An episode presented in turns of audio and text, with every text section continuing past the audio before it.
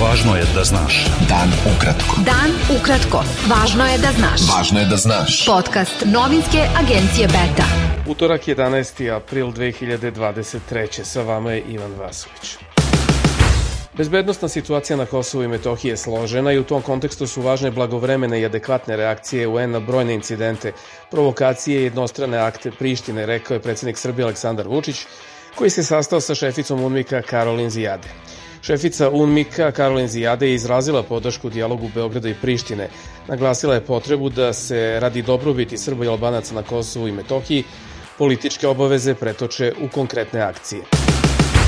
Kosovska policija suspendovala četvoricu policajaca zbog umešanosti u ranjavanje Srbina Milana Jovanovića u ponedeljak uveče kod Bistričkog mosta na severu Kosova.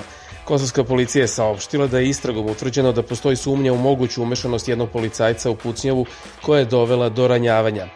Milan Jovanović iz Žerovnice, koji je u ponedeljak uveče ranjen u Pucnjavi kod Bistričkog mosta, gde se nalazi punkt specijalnih jedinica, rekao je da ne može da bude siguran ko je na njega pucao, ali da u toj bazi, sem vojske i policije, ne veruje da ima nekog drugog.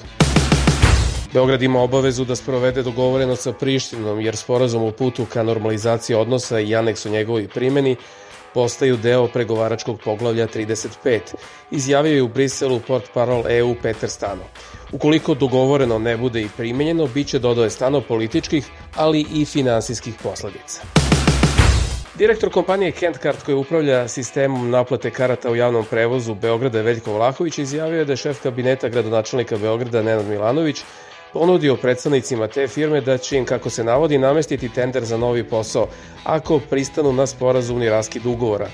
Milanović je na sastanku 9. marta ponudio da će namestiti centrirati buduću javnu nabavku ako pristanemo na raskid ugovora, a u suprotnom ulazimo u rat, rekao je Vlahović. Pokret Ne davimo Beograd zatražio je da gradonačelnik Beograda Aleksandar Šapić odmah podnese ostavku ili bude smenjen zbog nuđenja nameštanja tendera kompaniji Kent Kart. Predstavnik stranke zajedno Đorđe Miketić ocenio je da je neophodno što pre raspisati izbore u Beogradu zbog dešavanja sa javnim prevozom i firmom Kent Kart. Šef odborničke grupe Narodne stranke u Skupštini Beograda Miloš Pavlović pozvao je gradonačelnika Aleksandra Šapića i šefa njegovog kabineta Nenada Milanovića da bez odlaganja podnesu ostavke, jer su objavljeni snimci na kojima se jasno čuje da Milanović nudi nameštanje tendera turskoj kompaniji Kentkart, koja se bavi naplatom karata u javnom prevozu. Beogradski odbor Nove demokratske stranke Srbije je danas ocenio da je skandalozan audio snimak na kome po navodima medija šef kabineta gradonačelnika Beograda nudi nameštanje tendera kompaniji Kent Kart i zatražio od nadležnih da reaguju. Da li je snimak autentičan, da li je montiran, treba da reaguju policije tužilaštvo. Ne znam šta su čekali do sada, pošto znam za snimak mesec dana.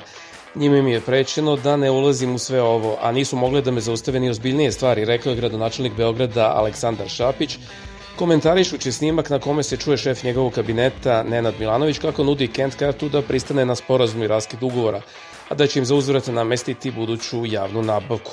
Kako kaže Šapić, prvi put se desilo da neko optužuje državnog službenika koji hoće da zaštiti interese grada i države.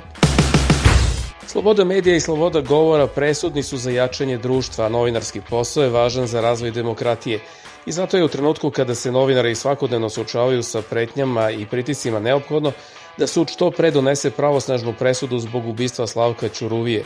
Rečeno je na skupu povodom 24-godišnjice od njegovog ubistva.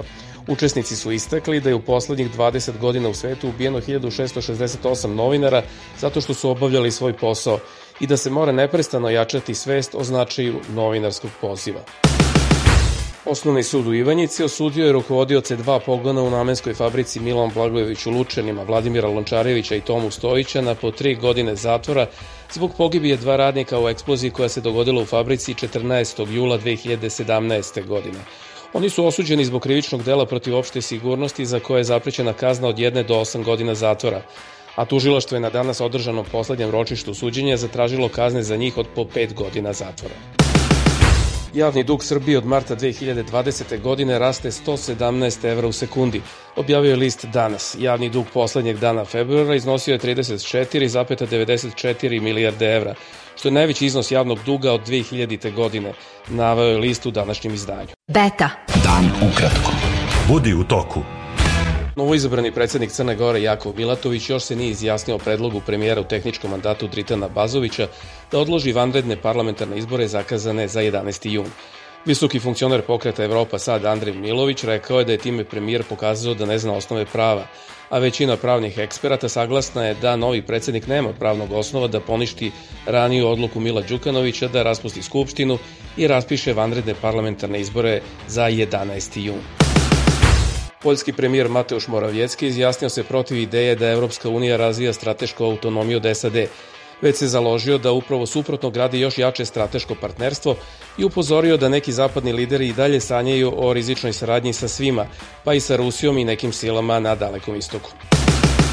Obaveštene službe Rusije i Ujedinjenih Arabskih Emirata planiraju da rade zajedno protiv američkih i britanskih, dok Južna Koreja razmišlja da svoje oružje proda umesto da ga pošalje Ukrajini.